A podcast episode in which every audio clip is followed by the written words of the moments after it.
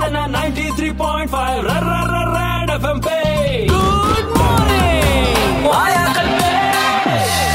सलमान खान की जेल और बेल से रिलेटेड खबरें आ रही थी तो बात दिमाग में आई कि चाहे विजय माल्या हो या दलेर मेहंदी बड़े लोगों को जेल से बेल बड़ी आसानी से मिल जाती है। ऐसा लोगों को लगता है लेकिन क्या सच में ऐसा होता है? ये बताएँगे दीपक जी जो की हाई कोर्ट में लॉयर है। ऐसा कुछ नहीं है। बड़े लोगों को बेल नहीं मिलती है। बड़े लोग होते हैं इसलिए पेपर में आ जाते छोटे लोगों को भी उसी टाइप पे बेल मिल जाती है। ये बात सही है। उनके पास में बड़े बड़े वकील होते हैं उनके पैरवी करने वाले अच्छे होते हैं ये कह सकते हो। ओके। बाकी ऐसा कुछ नहीं है। हाँ, ऐसा कुछ नहीं है तभी तो सलमान भाई को जेल जाना पड़ गया। अच्छा जेल में क्या माहौल चल रहा होगा ये मैंने पूछा जोधपुर वासियों से क्या बोला उन्होंने? सुनो। जेल में पांडे जी हैं तो माहौल भी वही बना हुआ गाना डांस सिखा रहे होंगे सारे कैदियों को थाना में बैठे हैं ड्यूटी लगा हुए भाई पांडे जी। भाई एकदम सेल्फी ले रहे होंगे सब आपस में एक दूसरे को।